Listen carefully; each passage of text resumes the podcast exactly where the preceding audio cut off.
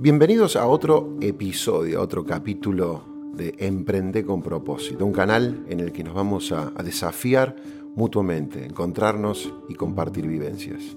Saben que de a poco me voy enganchando en esta nueva manera de comunicarnos y sentir que puedo quizás acompañarlos, eh, me divierte. Deseo que ustedes lo estén disfrutando tanto como yo lo he empezado a hacer. Agradezco y aprovecho mencionar a la gente que nos manda o saludos o comentarios, ideas, sugerencias, pedidos. Este es para vos, Laura. Nos comentabas que te este, está costando, que estás teniendo algunos desafíos y la consulta que nos hacía era en este trabajo que estás intentando hacer de identificar tu propósito. Nos preguntaba si hay una conexión o si puede ser el mismo el propósito en tu vida personal como en tu vida profesional, en tu negocio. Creo que lo que hoy vamos a tratar va a ser de mucha ayuda. Yo te puedo decir que a mí para, mí, eh, sí, hay una conexión muy grande. Lo, que a mí me conduce, lo que a mí me motiva eh, en mi vida personal, es una gran parte de, mi motor en la vida este, profesional, en este proyecto RIMAX. Así que ojalá que te, te sume, ojalá que encuentres valor y no te olvides de mandarnos comentarios. No es lo bueno que eres, es lo bien que cuentas tu historia. Le leí esa frase hace poco tiempo en un libro que compré y de eso se trata lo que quiero compartir hoy. Podcast número 3, el valor de tu historia.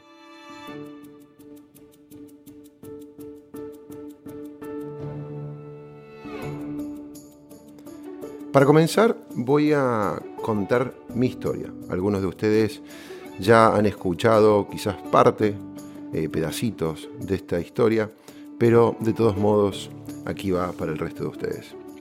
Hacía apenas unas semanas nos conocíamos con Doti y, así de una, ¿no? Eh, yo le digo un día, digo, mira que yo regreso a mi país, Argentina, y si no te ves viviendo en Argentina, entonces como que no tiene sentido que demos un paso más. Ella me mira, recién nos estábamos conociendo, habíamos ido, creo que a ver un par de pelis al cine con unos amigos argentinos, de hecho, que teníamos allá, y, pero nada más. Yo ya me daba cuenta que ella estaba un poquito, viste, muerta por mí y quería anticiparlo y no me gusta herir sentimientos a la gente, ¿no? Entonces yo de movida ya le planteé eso. Y, este pibe, ¿quién se cree?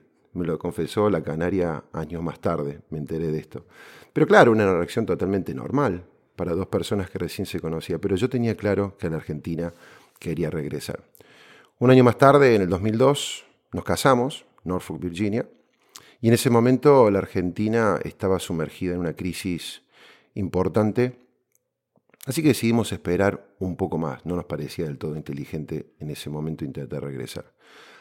Y, dijimos, bueno, vamos a, a, laburar para ver si podemos regresar en, dos años a la Argentina. Mientras tanto yo empecé a buscar trabajo. Eh, el lugar donde yo estaba trabajando no me generaba mucha satisfacción.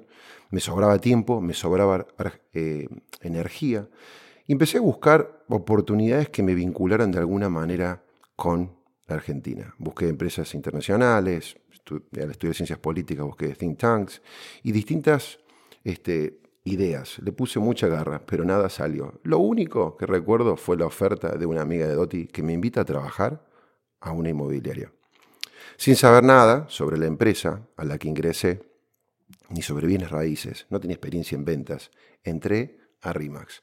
Al poco tiempo me di cuenta en el desafío que me había metido. El equipo RIMAX del cual yo ahora formaba parte era de alto vuelo.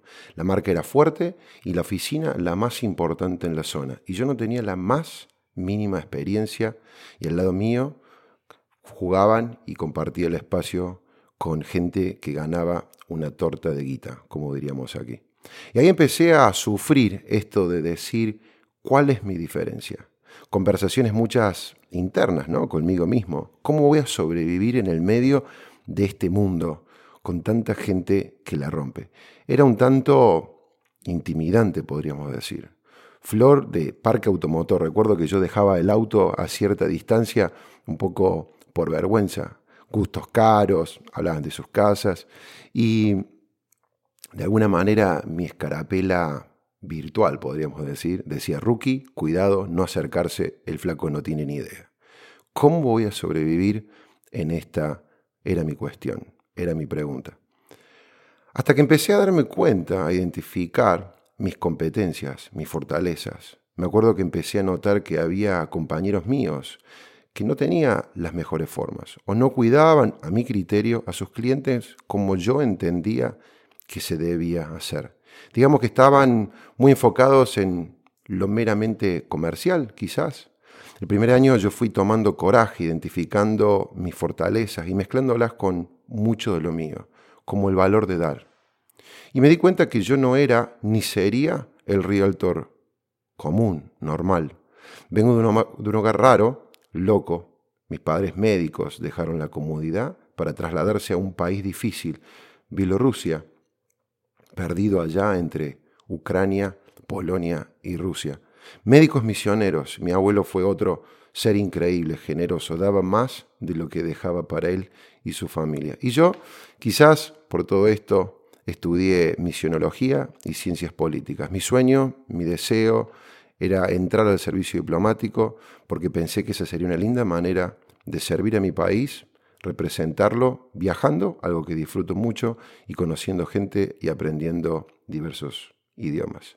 Y de alguna manera creo que mi eclosión en tan poco tiempo, o mi éxito, palabra a la cual le tengo mucho respeto, tiene que ver con esta cuestión, yo traigo mi mundo humanitario dentro de lo que empecé a hacer.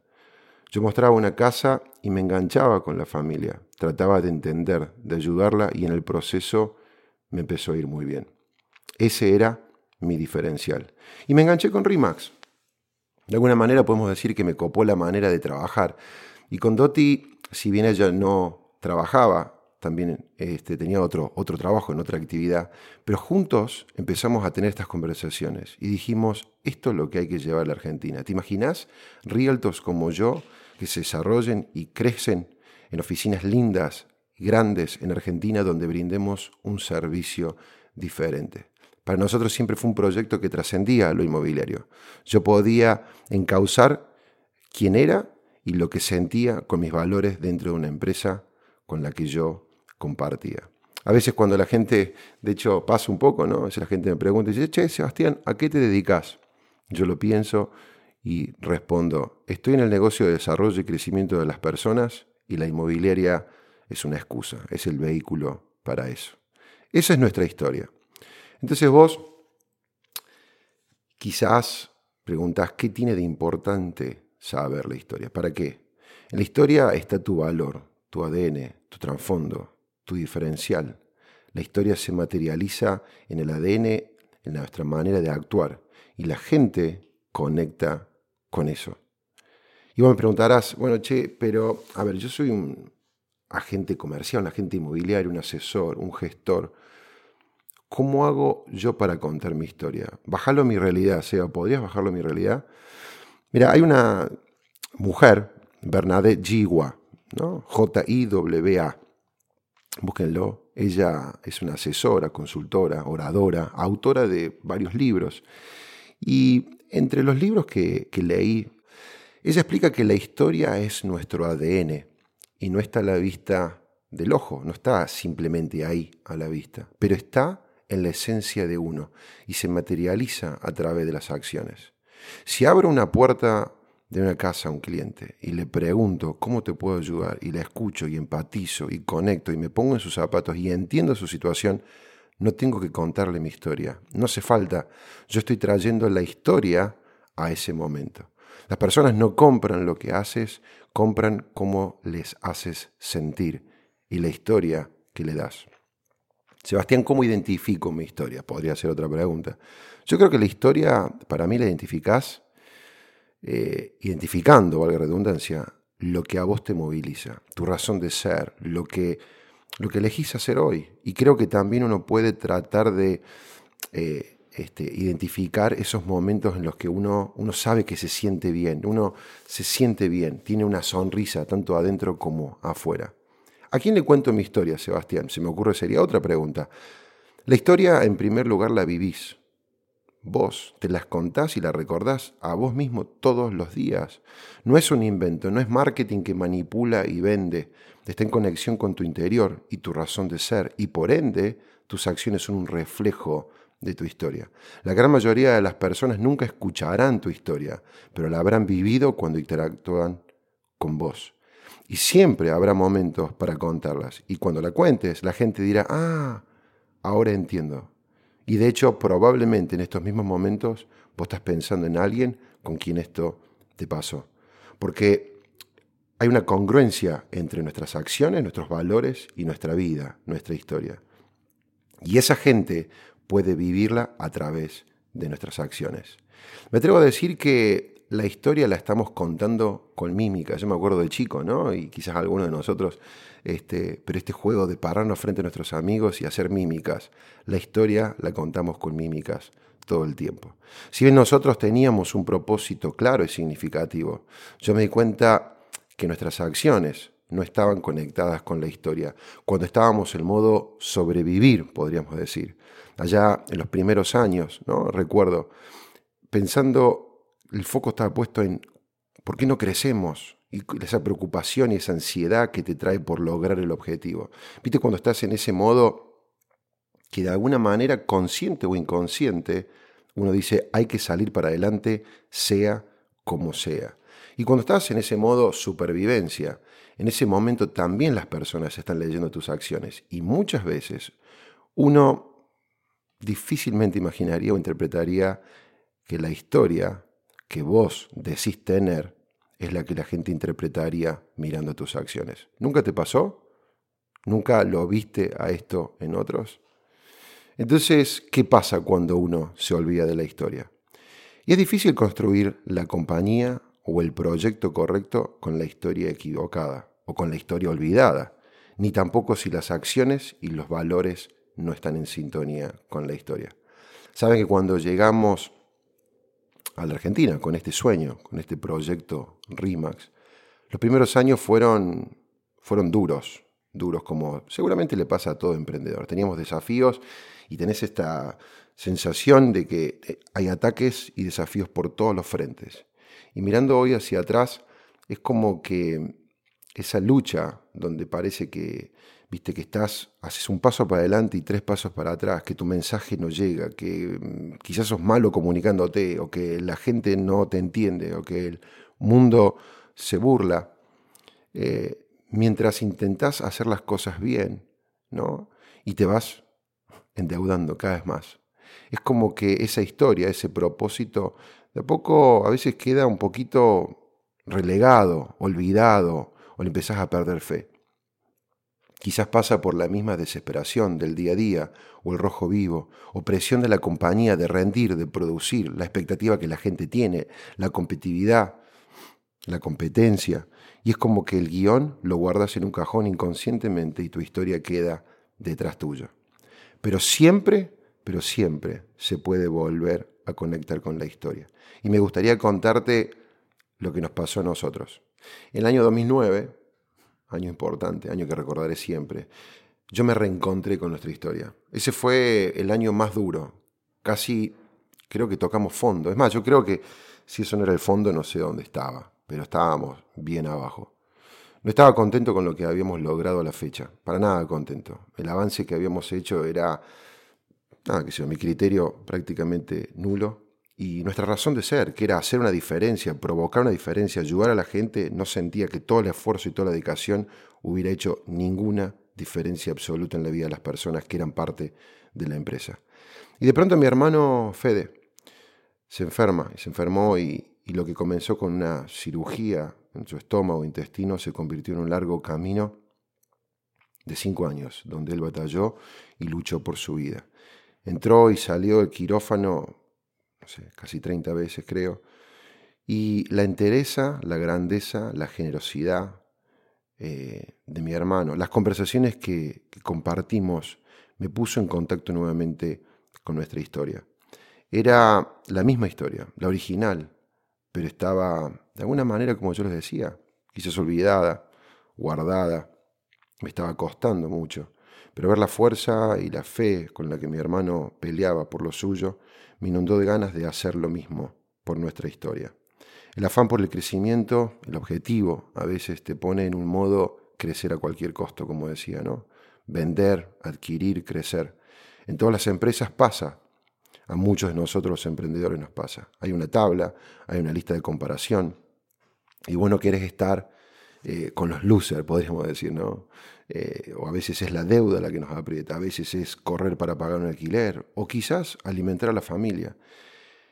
Es loco y difícil explicarlo, y no sé si realmente podré lograrlo, pero de alguna manera lo que vi en él me animaron a retomar nuestra historia y no tener miedo de ser nosotros mismos y contar nuestra historia, poniendo nuevamente nuestro propósito primero. Y eso nos llevó a conectar con las personas y ser congruente con las acciones y decisiones. Muchas historias, anécdotas se me vienen a la cabeza, pero lo que sí puedo decirles, ya el 2010 comenzó cuando nosotros retomamos nuestra historia. Justo ahí yo creo que, no sé, como que conjugaron varias cosas, el esfuerzo y el trabajo de cinco años, porque eh, si bien yo te decía que poco fue el avance que uno sentía que estábamos haciendo. Pusimos la base, ¿no? los cimientos de esta empresa. Pero ahora vino como esta nueva expresión, donde las decisiones iban acorde a la historia. Y, todo, todo explotó. Fue como que la empresa explotó bien, ¿no? y se dieron todo al mismo tiempo y se aceleró. Y empezamos a hacer una versión como más genuina de nosotros mismos. Es como que sacamos el guion, la historia del cajón y reconectamos con el propósito que nos había traído la Argentina. Y encima empezar a ver esto reflejado en resultados y en diferencia que empezó a hacer en la vida de los emprendedores y las personas que integramos la empresa. Y ya para ir cerrando, yo quisiera quizás hacer una salvedad. Ojo que contar tu historia no es simplemente marketing barato. El marketing y las herramientas y un asesoramiento profesional puede ayudarte a comunicar esa historia, pero no es manipularla. ¿ok? Y eso es importante porque yo creo que ahora también de alguna manera podemos leer en muchos lados que la historia vende, que el storytelling es lo más, que hay que hacerlo.